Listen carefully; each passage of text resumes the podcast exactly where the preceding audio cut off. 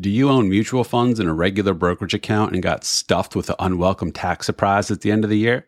Well, that was almost certainly from capital gain distributions, and I'm about to explain what they are in this, the 12th episode of the Retirement Planning Education Podcast. Welcome to the Retirement Planning Education Podcast, where you can learn all about IRAs and Roth IRAs, employer retirement plans, taxes, Social Security, Medicare, portfolio withdrawal strategies, annuities, estate planning, and much more. And now here's your host, Andy Panko. Welcome, everybody. Welcome to the 12th episode of the Retirement Planning Education Podcast. It's a big deal, 12. If I was a bakery, I'd uh, throw in a 13th episode for free, I guess. Baker's dozen.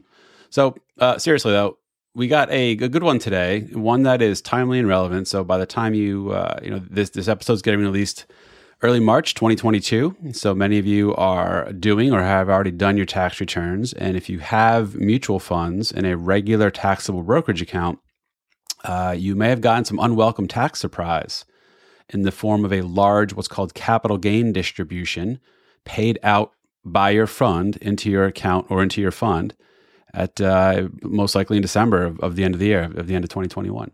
So this episode will explain what those capital gain distributions are where they come from, you know, what their purpose is, and uh, can you do anything about it? And the short answer is not not not easily, at least. So uh, let, us get into it. So first, what is uh, a capital gain distribution? Well, I, I want to step back and explain a little more background, which will help help this all make sense. So first, what is a capital gain in general?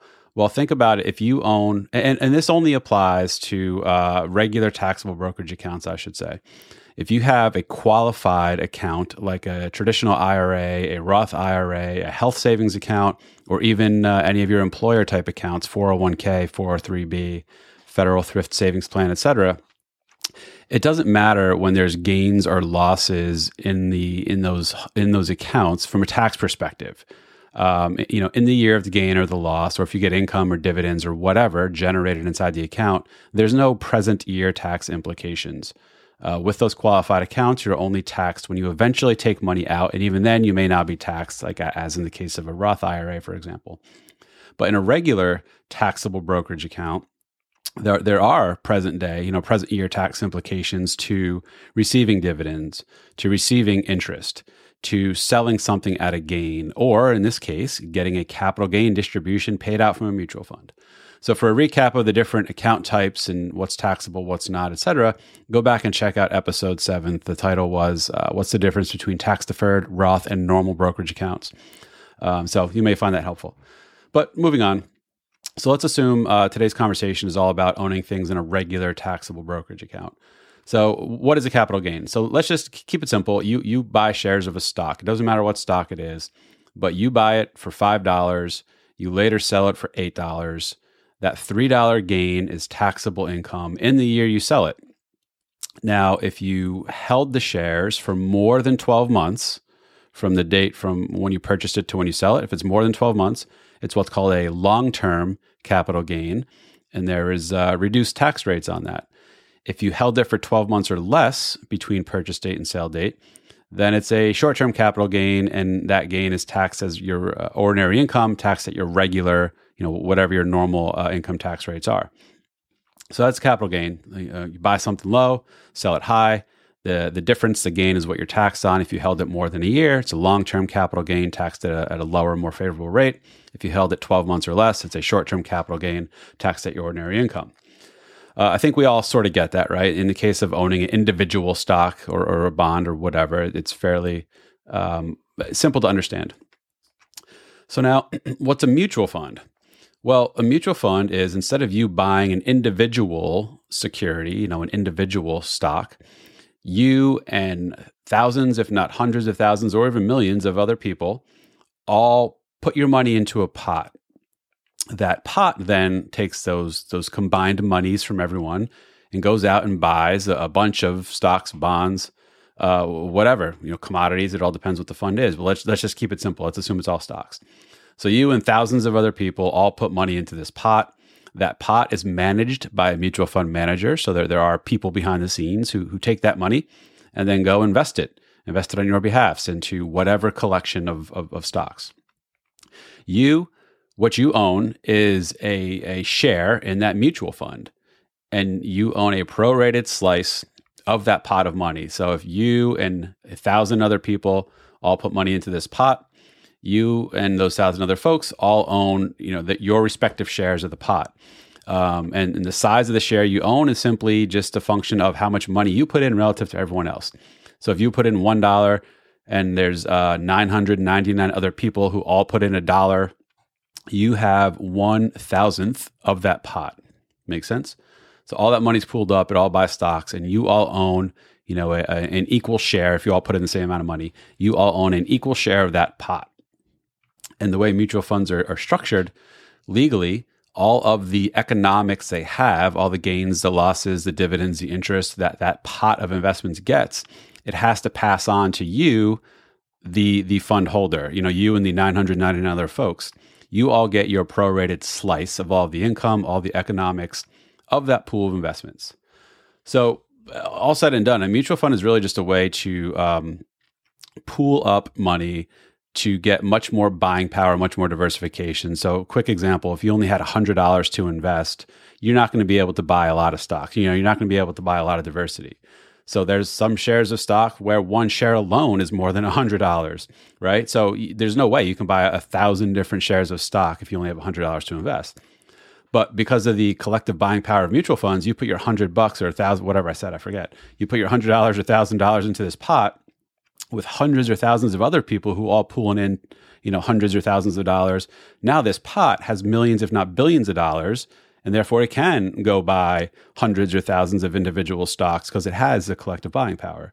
And so you and your relatively small hundred or thousand dollars or whatever it is, you now get a slice of all those hundreds or thousands of, of securities in, in that in that mutual fund. So that that's the whole purpose. That's the benefit of mutual funds is a little bit of money can get you a lot of uh, exposure, a lot of diversity, uh, et cetera. So now, just like when you buy a stock at five and sell it at eight, you have to pay tax on that $3 gain. Mutual funds work the same way. You buy a share of a mutual fund for $5, and at some point later, be it two months or two years, doesn't matter, you sell it for $8, you will have to pay tax on that $3 gain. Now, if you held it more than a year, that gain is long term capital gains and, and, taxed at a lower rate. If you hold it for only 12 months or less, uh, as I mentioned before, it's taxed as a short term capital gain and uh, taxed at your ordinary income tax rate. So that, that I think you, you, probably still get that. Still makes sense. You know, you buy it low, you sell it high, you have to pay tax on the difference. You know, on that gain makes sense. But here's where quote unquote capital gain distributions come into play. So now, even if you don't sell your shares of the mutual fund, you may still get passed on to you these capital gain distributions, typically in December, and they are taxable. Even though you know you didn't consciously sell any of your position, you're still having to realize the income and the taxability of the capital gains that the fund itself had within the fund. So, um, recall I said that the fund manager, the one who oversees the pot of money and chooses what stocks to buy and sell and when, for that matter, if there are any gains from the activity within the fund, those gains have to get passed on to you and all the other shareholders. By law, that's how mutual funds work. They, they, they can't pool up and defer the gains within that pot of money. Any gains realized within the year need to get passed on, you know, prorated to all the shareholders. In a nutshell, that, that's capital gain distributions, right? So again, you didn't actually sell any of your fund, but because positions, because stocks, bonds, whatever were sold within the fund, within that pot of money, you have to realize your share of those of those capital gains. That's a capital gain distribution. You'll see these reported on line 2A of your uh, consolidated 1099, you know, the tax return form from from your brokerage account. Um, these capital gain distributions. So that, that's I kind of got a bit ahead of things, but that's uh, ultimately jumped right to it. That's what a capital gain distribution is. Let's now discuss why they happen. So think about it this way when or why would a mutual fund manager sell shares specifically at gains? Well, there, there's a few reasons. One, and you have to think about what the fund is, what the strategy of the fund is. Let's assume it's an actively managed mutual fund where the mutual fund manager has discretion to invest in whatever stocks or securities he or she feels are good and and that have the uh, the hope, the chance of of making money over time. So they have broad discretion to to basically buy and sell whatever stocks whenever, right? For for whatever the reason may be. So maybe the strategy is that okay, we're going to have I don't know, 20 different stocks is what we're going to invest in and if any one stock starts to become larger than 10% of the portfolio, then we have to trim it down. Like there may be a formal investment mandate that says no stock in the fund can be more than 10%. So let's assume the manager, you know, the, the, the pot of money owns 20 shares. One share does phenomenally well, starts to get outsized, keeps growing, and uh, all of a sudden now that that one stock represents more than 10% of that total pot of money. Well, the fund's investment mandate is going to say you have to sell. You know, well, not you, but the, the fund manager has to trim down that position, has to sell some off to reduce it such that the position is no longer larger than um, 10% of the total portfolio. So that right there, boom, there you go. That's a capital gain distribution. You know, the stock did really well, which is good, but the manager is forced to sell some of it off. And in selling it, the fund will have a capital gain on on a portion, you know, the portion of the shares that were sold, and that capital gain will need to get passed on to you and all the other fund holders. So that's one example. Um, loosely similar. Maybe the manager didn't like the name. You know, it's not because the fund did well and, and sort of hit a you know hit a size target, hit a size limit within the fund, uh, but maybe simply the the stock or the company something changed within the company such that the the manager no longer feels it's worth holding. And and maybe they did make some money on it, you know, from when the fund bought it to when it's now going to sell it. Maybe they made some money, not as much as they originally hoped, but the point is now the the investment thesis has changed. The manager no longer thinks that XYZ is going to happen at the company and doesn't think its its price is going to hit, you know, whatever the target originally was. So okay, let's get rid of it. You know, we're going to sell out of this, we're going to buy something else. And in selling out of that, there may be some gain and again that gain has to get passed on to you and uh, all the other fund holders. So that's another example of a capital gain distribution. Now, what if it's not an actively managed fund? So, so far I've been talking about actively managed, where the manager is consciously picking positions, position, uh, stocks that uh, he or she thinks are going to do better than others. What if it's what's called an index fund, which is uh, otherwise known as a passive investment strategy? The manager, fund manager, isn't trying to proactively find and research and pick stocks that'll do better than others the purpose of the fund and the strategy is simply to mimic or replicate some index. The most common is in the U.S. is the S and P 500, which is the, the uh, stocks of the 500 largest companies uh, traded on on U.S. stock exchanges. So every now and again, the the 500 companies in the S and P 500 will get rebalanced, or not rebalanced, but I should say some companies get kicked out, others get added. Like like this year, uh, a large I won't name names, but a large uh, electric car maker, uh, well, not this year, but I guess this was 20, God, I forget what time it is. Coronavirus got, got my whole sense of time messed up. Um, you know, a large electronic uh, electric car maker was added to the S and P 500. If, if, maybe 2021 or 2020, I already forget. Wow, time goes fast. But point is, um, you know, in, in doing that, uh, a new stock, a new name got added to the S and P 500, and uh, an existing one got got booted out. So if you're a fund manager managing an S&P 500 index fund, as the index names reshuffle, you have to reshuffle the names within the fund. And that means, you know, whatever funds, uh, whatever, whatever names get kicked out, you have to sell them. And uh, if you have gains on those, so be it. You know, you have to sell those shares out. You're going to have gains on those on those sales, or the fund manager will have gains on those sales. They have to pass those gains on to you and all the other fund holders. And there you have it. There's another capital gain distribution. So these first three examples I gave of, of why fund managers would sell uh, stocks within a fund and and and generate capital gain distributions are all fairly straightforward to understand and and fairly obvious. And I guess you as a fund holder should get it, should understand it. This last one, um, this one can sting a little. So if there's redemptions in the fund, you know, other shareholders want to redeem out for whatever their reasons are. There's redemptions if the fund doesn't have enough cash to pay out those seeking redemptions out of the fund, they're going to have to sell things in the fund to generate the cash to pay them out. So here's how mutual funds work. You know, you can buy them any given day. Um, you you you subscribe technically. You don't buy. You subscribe into it, any given day. And the way it works is you ultimately send the money directly to the fund management company. Now, if you buy this through a brokerage account, it looks and feels a little different. You think you're buying it through the broker, but technically behind the scenes, the broker is just passing your money on to the fund company. So you you give your money to the fund company. They in turn issue you, uh, uh, you know, shares, shares, shares of this pot of money. Pretty straightforward. And when you want out, when you eventually want to uh, get out of this position, the reverse happens. You you say to the fund company, "Hey, I want my money out. You know, here's my shares of the fund. You take them back. You give me my cash, cash me out. I'm good. You know, let's go our separate ways." Again, if you do this all through a brokerage account, you, you, it looks and feels a little different. You, you, think you're technically buying and selling from the broker, but you're not. The broker is just acting as a middle person uh, between you and the fund company. So when you redeem out of a mutual fund, you're ultimately redeeming straight out of that pot of money. If that pot of money doesn't have let, us assume you got 10,000 bucks as your total position in this fund. You tell the fund company, I want out, I want to redeem. Uh, well, you can redeem at any given trading day. And if they don't happen to have $10,000 of, of free cash sitting around in that pot of money in the fund to cash you out, you know, to redeem you your 10,000 bucks, they have to sell stuff. And in the process of selling, they may be selling uh, positions at a gain. And if those positions are sold at a gain, well, guess what? All of the other shareholders, not you, because you're taking your money and going home, but all of the other shareholders now may get stuck with some capital gain distributions as a result of you wanting to redeem out of the fund. So you can see where I'm going with this. Um, I think it all sort of makes sense and, and, people more or less get it and are okay with it when the fund has to sell positions because positions did well or because it's an index fund that needs to rebalance and reallocate positions uh, accordingly to, to stay mimicking the index um, I think you get it and you're okay with receiving those capital gain distributions or more or less okay receiving those capital gain distributions.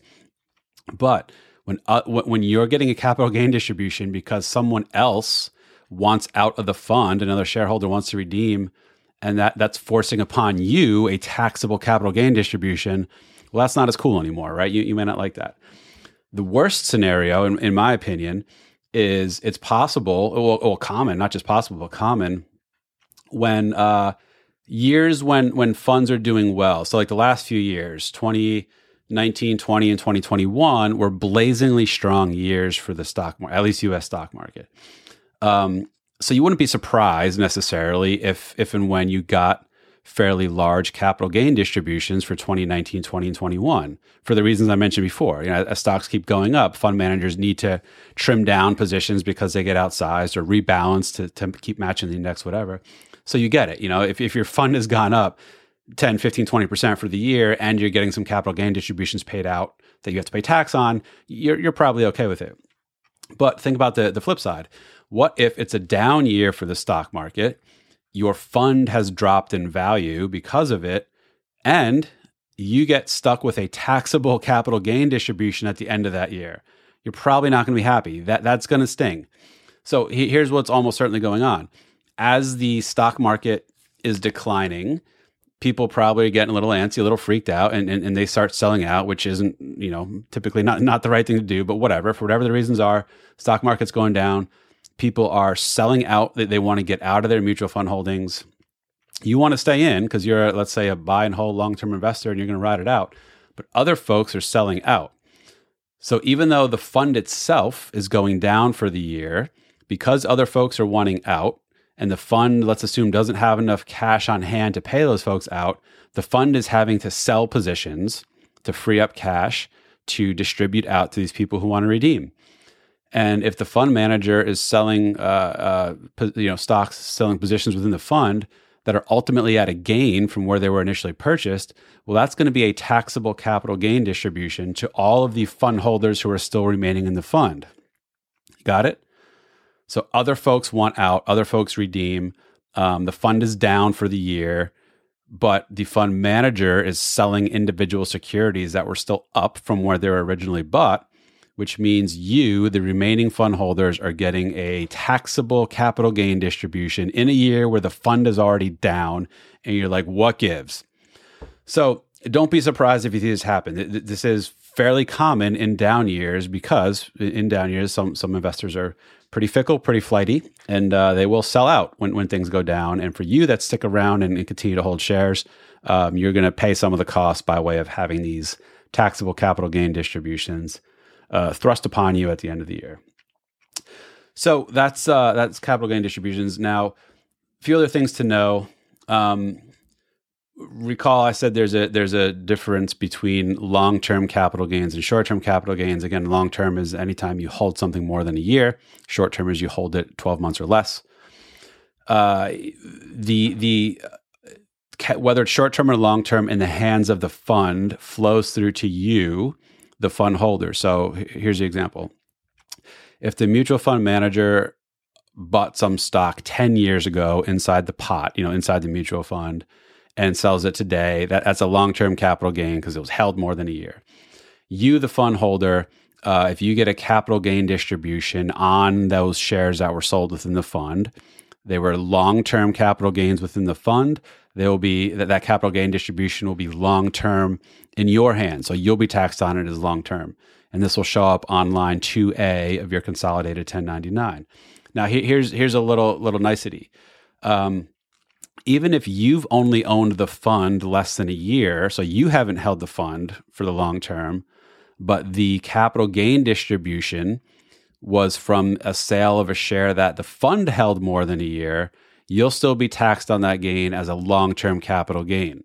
Again, you didn't hold, you only hold the fund for two months, let's say, but you get a, uh, you know, share was sold inside the fund where that share was held for years inside the fund, uh, you know, before you came along, obviously that capital gain distribution will be taxed as a long term capital gain to you, even though you've only held the fund for two months. So that's the good news. Again, that, that, that line 2A of your 1099 will always be taxed as long term to you. Now, if the fund uh, only held the position for 12 months or less from the time it sold it, so it was a short term capital gain in the hands of the fund, well, it's going to be short, it'll be taxed as a short term capital gain to you. Now, those short term capital gain distributions will uh, will not be included in line 2A of your 1099. Instead, they will be rolled up into your dividend line of your 1099, which is going to be line 1A of your consolidated 1099. So, in addition to actual dividends being in line 1A, line 1A is also going to show the short term capital gain distributions from positions that the fund sold that it held for only 12 months or less. Got it? And finally, one additional uh, comment I want to make about capital gain distribution specific to 2021 and specific to uh, one particular fund company that we all heard of. Now, I won't name names. Well, I guess I will name names. I mean, it's public article. It's in the Wall Street Journal. I'm sure it's probably reported elsewhere. But uh, the fund company, almost, I assume everyone here listening has heard of them. Uh, the name starts with V, ends with Angard. I'll, I'll let you piece together the rest. Uh, so so what happened was this fund manager is one of the the larger providers of target date retirement funds. And now, for those of you who don't know what those are, those are kind of set it and forget it, auto rebalanced uh, mutual funds where you select a target retirement date that you plan on stopping work. So whether it's and typically they're in five year increments. So you can pick like a 2025, a 2030, 2035, 2040, et cetera, et cetera. Based on the uh, time between now and that target retirement year, the fund manager will automatically invest that fund into a mix of stock and bond exposure that they deem appropriate for someone that still has X amount of years until their target retirement. And all else equal, the further away retirement is, the more stock exposure that fund is going to have. And then the closer retirement gets, the stock exposure starts to dial back and uh, there'll be more bond and even some some cash exposure in there. So fairly um, useful funds, useful tools, especially for those that don't want to bother with rebalancing and monitoring or whatever. This this really is a set it and forget it. But um, these funds are best suited in qualified retirement accounts, like again IRAs, 401ks, whatever, because they do throw off dividends and capital gain distributions throughout the years. So if you're going to usually hold these as long term investments. So it's not ideal to hold them in a regular taxable brokerage account because there will be uh, taxable income each year from dividends and capital gain distributions. Now, the big news last year, 2021, with uh, this company whose name starts with V and ends with Angard. Uh, again, you you figure out the rest. Um, the big news was that they they have different classes of or different share classes of their target date retirement funds. So there will be I forget the exact names, but a, a, retail share class. You know, those meant for the common investor who are putting in a thousand bucks, ten thousand bucks, whatever, and then an institutional class for people putting in. And, and I don't know what the minimum is. I'm making this up. Um, you know, five million dollars, let's say. So that's made for like other mutual funds or um, uh, employer retirement plans or something where they're putting in big slugs, you know, multi-million dollar slugs of money into this fund. And and the difference is the underlying portfolios are the same. It's the same combination of stocks and bonds and these target date retirement funds actually are just a collection of investments in other funds from the same fund company whose name starts with V and ends with Angard. Um, so the, the, the difference between these share classes is simply fees. Uh, there may be other nuances to it, but my understanding is it's really just a fee structure. So the retail share class has higher fee, higher ongoing expense ratio than the institutional share class does. Um, and and what happened last year in 2021 was this company reduced the minimum amount of money needed to buy into the institutional share class. I'm making the numbers up. I forget what they were. Maybe the original minimum was five. You needed five million bucks to buy into the institutional share class to get the lower fee and they dropped it to a million or two million or, or whatever. Again, I don't recall. It's, it was in the article. I'll, I'll, find the article and put it in the link to the show notes. It was Wall Street Journal. Uh, there's, there's probably going to be a paywall for those of you that don't have a subscription. You may not be able to see it, but just Google around. I'm sure you'll be able to find the story elsewhere. But I will share the uh, Wall Street Journal link. So what happened was that all else equal, obviously you want to be in the share class with the lowest fees. But if you're a retail investor, you may not have the $5 million to put into this fund to get you into the institutional share class. So in 2021, the company reduced the minimum that you needed to buy into the institutional share class. And what happened was the uh, a lot of people who who were previously in the retail share class um, now had enough money to get into the institutional share class based on the new lower minimum of the institutional share class. So what happened was the folks, a, a lot of folks who had uh, the retail version of these shares redeemed out. They transferred out. They, they, you know, in effect, took their money out of the retail share class, moved it into the institutional share class. And remember what I said before redemptions can lead to capital gain distributions because the fund is going to have to sell stuff to generate the cash to cash out those that are looking to redeem. So there was uh, an outflow of money from the retail share class of the target date funds into the institutional share class. And for those that stuck around and kept their retail uh, share class holdings of these funds, they got stuffed with large capital gain distributions because of this redemption activity. Because people, uh, you know, others left the retail share class, cashed out, reinvested into the institutional share class. So the people who stayed behind in the retail share class were left holding the bag. They got this big fat tax bill because of uh, the other folks who went to the institutional class. Now, each each fund, you know, these target date funds, again, I said, are typically in five year increments. Um, one particular one that, that, that I saw play out in real life for someone I work with was there was a, I think 15 plus over 15% capital gain distribution. So if you had a million dollars in this one particular target date retirement fund, uh, you got a hundred and fifty thousand dollar roughly uh, taxable uh, in- income event on your 2020 tax return, and you didn't sell any of your fund. You know, you still held it just the same. All of a sudden, now you got to pay 150 grand of uh, taxable income. So that's not cool, but that's what happened. So that's that. Um, that that's what that's what capital gain distributions are, and that's why 2021 was kind of a unique year for a few reasons. Just to recap, one was there was you know three really strong years in the stock market. So a lot of funds needed to trim trim down position sizes, needed to take some gains off the table. Uh, but specific to this other company, again, name starts with V, ends with Angard. Um, the the other big thing was this uh, kind of flight of money out of retail share class target date funds into institutional share class funds, where those that did stay behind, continuing to hold retail share class, kind of got stuck holding the bag, having to play capital gain distributions uh, because of the redemption activity of people changing share classes. So that's it. Hope you found this helpful. Um, definitely, if, if you like this, you like this kind of stuff that goes on, it gets talked about here, check out my Facebook group Taxes in Retirement, YouTube channel, Retirement Planning Demystified, and uh, newsletter, Retirement Planning Insights. You can find links to all three below. And as always, if you like this podcast, you like the info you hear here, definitely please uh, click a star, click a like, you know, whatever platform you're listening to this this to on. Uh, please like it. Please also leave a nice, healthy, juicy review. Good reviews, good good feedback, good clicks and likes help this podcast get found by more people across these platforms. So uh, if you like this, I would greatly appreciate putting in a little bit of time and, and leaving a nice review. Even if you don't like it, I'd still appreciate leaving a nice review. You know what I'm saying? Wink, wink. So that's it. Uh, thank you as always for listening, and I will catch you next time. Take care.